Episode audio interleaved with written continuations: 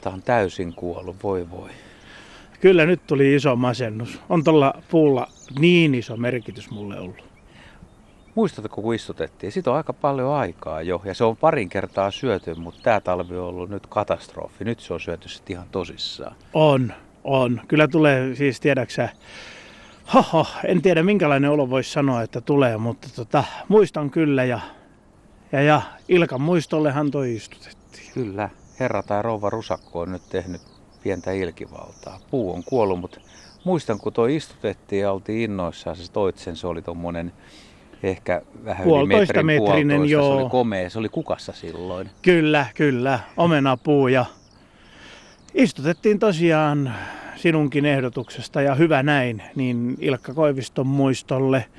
Mutta tiedäks Juha, ainut pieni lohtu, mikä mua vähän tässä lohduttaa, niin sittenhän me käytiin Korkeasaareen, jos muistat, niin istuttamassa se Shalinin kirsikka, siis se kerrottu kukkanen, kaunis hapan kirsikan muotopuu, niin istuttamassa Korkeasaareen sinne tota, Ilkalle muistoksi, mutta, mutta olisi kyllä toivonut, että tämäkin omenapuu olisi tässä nyt ollut Ilkalle ehkä, muistoksi. Ehkä se vielä tuossa sinnittelee ja muuttuu pensasmaiseksi ja jatkaa kasvua. Toivotaan näin ja, ja nyt, nyt kerrankin toivotaan näin ja, ja tehdään kaikkemme, lauletaan tai runoillaan sille tai, tai ihan mitä vaan, mutta kyllä toi täytyy saada.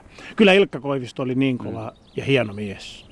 Niin mulla on monta kertaa keskusteltu henkilöstä ja sä oot sanonut, että sulla on yksi idoli suomalaisissa luontovaikutteissa, joka on myös tehnyt susta luontoharrastaja. Hän on Ilkka Koivisto. On ja suuri onkin. Kuule se merkitys, se on niin, siis mä välillä mietin itsekin, että mikä se on, mutta se tänä päivänäkin on, on näin. Että mun täytyy sulle kertoa, kun mä olin suurin piirtein yhdeksänvuotiaana kävin ensimmäisen kerran sitten Korkeasaaressa huomio siellä siis henkilökunnan toimistossa ja konttorissa – ja olin menossa sinne innokkaana, kun olin niin kiinnostunut Korkeasaaren asioista, niin sinne Ilkka Koiviston juttu sille. Menit ja aina tuota, suoraan niin Suoraan päällikön. sinne päällikön kuule paikalle, joo. Ja mä muistan, kun mun äitinikin ja kuule moni, moni tota, ystävä sanoi, että kuinka se nyt eläintarhan johtaja juttu sille menee. Mä sanoin, että minä, minä, minä olen kiinnostunut Korkeasaaresta ja sen, sen tavoista ja, ja näin, että mä haluan tietää heti, että johtajahan ne tietää, jos kuka.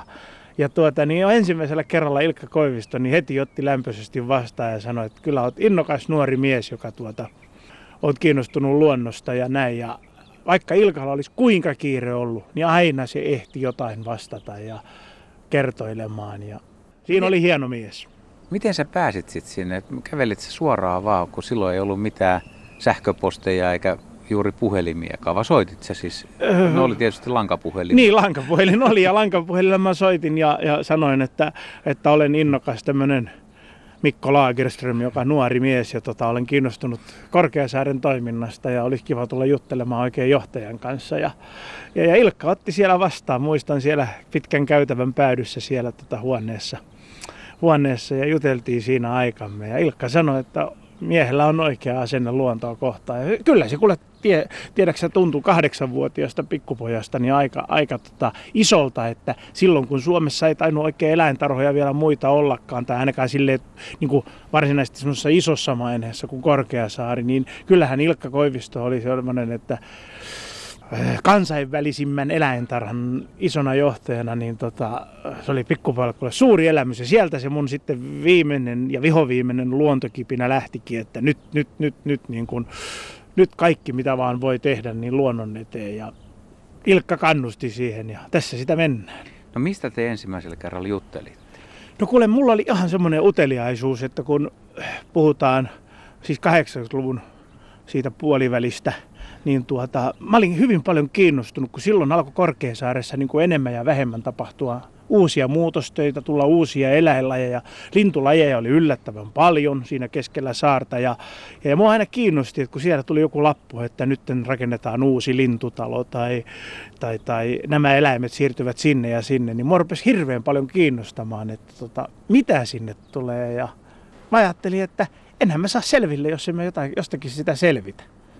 Ja ja Ilkka otti sut vastaan ja halusi keskustella ja, ja hänen suhtautuminen siis nuoreen mieheen ja yle, ylipäätään ihmisiin, jotka ei ollut vielä koulutettuja tai tällä lailla rikkiviisaita, niin hän halus keskustella. Kyllä, kyllä. Ja just mun mielestä se, että semmoinen niin kuin, mulla olisin tänä päivänä sanoa oikein ylistävin sanoin, että semmoinen vanhan liiton virkamiehen kuitenkin siis semmoinen hieno, erittäin hieno asennoituminen innokkaaseen tämmöiseen hulivili junioripoikaan, niin, niin, niin ettei niin kuin tavallaan tyrmätty siis virkamiestyyliin, että, että no joo, vaan päinvastoin oli semmoinen kannustus. Ja muistan joku täytin 13 vuotta, niin Ilkkahan sanoi mulle, että Mikko, tuolla sun tietämyksellä ja asiantuntemuksella voisit melkein pistää oman eläintarhan pystyyn. Et siitä se voit kuvitella, kun viisi vuotta oltiin jo tunnettu silloin Ilkan kanssa.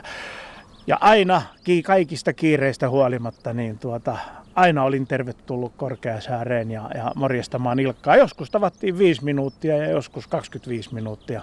Mutta se oli mulle kuule silloin siihen aikaan iso aika ja pitkä aika ja aina ylpeänä kuule lähdin Korkeasaaresta. Ja muistan eräänä vuonna kun ikää en muista minkä ikäinen olin, mutta siis oli talviaika, olin lähdössä mustikkamaan sillan yli kävelemään Korkeasaaresta pois.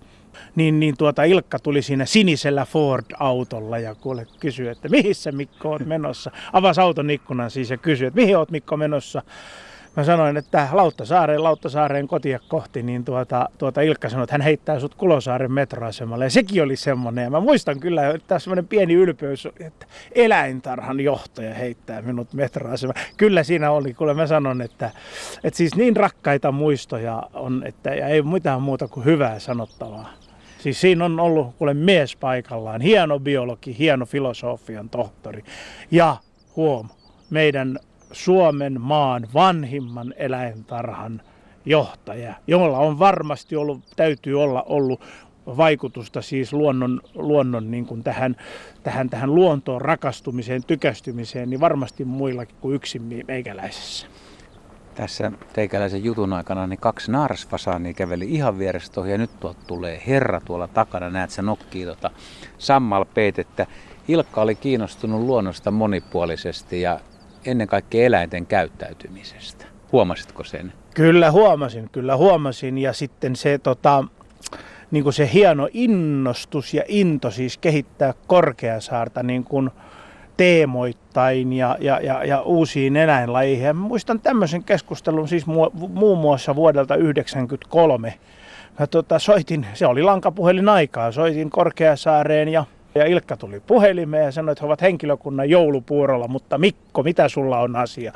No mä sanoin, että kun on, eletään nyt vuotta, oliko se 93, 94 vai 95, että kun te rakennetta sitä Amazonan Etelä-Amerikka-taloa ja siihen ympäristöön olevia Etelä-Amerikka eläinlajeja, niin mua kiinnostaisi, että otatteko te mitään tapiirilajia sinne, että sehän on semmoinen etelä-amerikkalainen eläinlaji.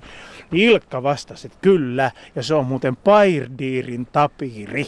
Oliko sulla Mikko mui, muuta, että joulupuuro jäätyy morjentens taas. Et se, se on kuule tämmöiset puhelut, ja, ja, ja, monta kertaa, jos mä soitin Korkeasaareen niin päiväaikaan, niin mä muistan semmoiset saruskurjet kuin Jopi ja Jaana, niin ne kuule siellä huuteli siellä taustalla keskellä saarta, oli aika lähellä siinä Ilkan työhuonetta, ikkuna oli auki, ja sieltä kuuluu kuule saruskurkien hienot soidihuudot, ja ne on jäänyt myös mulle oikein semmoinen niin niistä joistain yksittäisistä puheluista mieleen. Mulla on jäänyt mieleen sellainen, kun monta vuotta tein kuitenkin luontoilassa yhteistyötä Ilka Koiviston kanssa. Hän oli asiantuntija ja itse valitsin kysymyksiä, kysymyksiä sitten ohjelmia ja sen jälkeen usein, ja ennen lähetystäkin juteltiin kaiken näköisiä asioita, niin Ilkan hieno piirre oli semmoinen, että mikä sullakin jo tuli tuossa esiin, että hän oli aika kiinnostunut nuorempien ihmisten mielipiteistä ja kysymyksistä ja ajattelutavasta, että ei jymähtänyt paikalleen tavallaan, vaan, vaan kuunteli kaiken näköistä ja, ja sitten pohdittiin yhdessä erilaisia asioita. Juuri näin, juuri näin. Ja, ja, ja, ja ajatukset oli aina semmoisia niin kuin, niin kuin, jos mennään ihan oikein pitkäjänteisiin tämmöisiin asioihin, mitkä me puhutaan sitten jo eläintarhan maailmassakin, niin tota, joskus tuli puheeksi jotkut niin kalliomaastot ja kalliomaisemat ja ihan puhuttiin näin ja sitten Ilkka tokas siihen vaan, että niin, itse asiassa ja kalliomaastothan on pingviineille äärimmäisen hyvä maasto tehdä altaita. Että siis aina sieltä tuli se, niin se, se sellainen luontorakkaus, eläinrakkaus. Ja mua ihan siis Ilkan puolesta harmittaa, että hän, hän, ei, hän ei tuota enempää pystynyt Korkeasaartakaan kehittämään, mitä olisi voinut tietysti. Hänellähän oli isot, hienot suunnitelmat ja visiot. Me juteltiin Ilkan kanssa aika paljon tikoista, muun muassa muistan, että palokärki oli hänelle erittäin tärkeä laji. Hän seurasi mielellään palokärkien toimia. Miten se sitten sun kanssa, niin kun kasvit on kuitenkin sun vahvin ala, niin juttelitteko te paljon ihan normaaleista, vaikka suomalaisista kasveista? Kuule yllättävän vähän, koska tuota, mulla oli se, niin kuin se eläintarharakkaus ja niin kuin se, se suojelutyö, mistä Ilkka aina puhuu paljon – paljon oli edelläkävijä siis ihan jo eurooppalaisten eläintarhojen johtajana, niin tuota, se oli niin paljon vahvempana meillä keskusteluissa linnut, lintulajit. No kiljuhanhesta me puhuttiin aika paljon. Siinä oli hyvä esimerkki, että hän halusi sen oikein ottaa erikoissuojeluun ja, ja todella ne visiot, mitä silloin, silloin puhuttiin 80-luvun lopulla, sanotaanko, voiko sitä nyt sanoa näin, kun se valkoposkihanhi invaasio sitten pikkuhiljaa alkoi, eikä suinkaan yksistään huom Korkeasaaren kautta. Niin tuota, silloin, silloin tota, oli nämä kiljuhanhet yhtä, yhtä pramilla yhtä lailla ja tuota, ne oli yksi semmoinen mielenkiintoinen aihe. Niistä tuli puhuttua ja paljon. Sä oot sanonut monta kertaa, että sulla on Ilkkaa edelleen ikävää, että Ilkan kanssa olisi kiva olla maastossa ja keskustella. Jos nyt olisi tilaisuus ja voisi yksi ilta viettää, niin Mistä luulet, että keskustelisit? Ja, ja kuulemma tuota, jos todella näin olisi mahdollisuus, niin kyllä se, että Korkeasaaressa pitäisi kiertää aamu kymmenestä ilta kymmeneen. Miten siis, pelipaikalle sinne? Sinne, joo. Ja, ja, ja puhuttaisiin varmasti niistä 80-luvun, 90-luvun suunnitelmista ja mitä se on nykypäivänä. Ja, ja, ja siis, siis just nämä tarhaukset, tarhaamiset, eläintarhojen niin kuin, oleminen geenipankkina, uhanalaisten suojelu. Ilkka oli niin iso merkittävä, merkittävä hahmo. Myös siis todella, mitä tänä päivänä eläin, eläintarhat toteuttaa. Että voi veljet, mä sanon, että tuota, niin jos oikein siihen osuit, että ikävöin jotakuta, niin Ilkka Koivisto on semmoinen edelleen, edelleen suuri vaikuttaja hahmo. Ehkä jopa erittäin suuri esikuvamestari.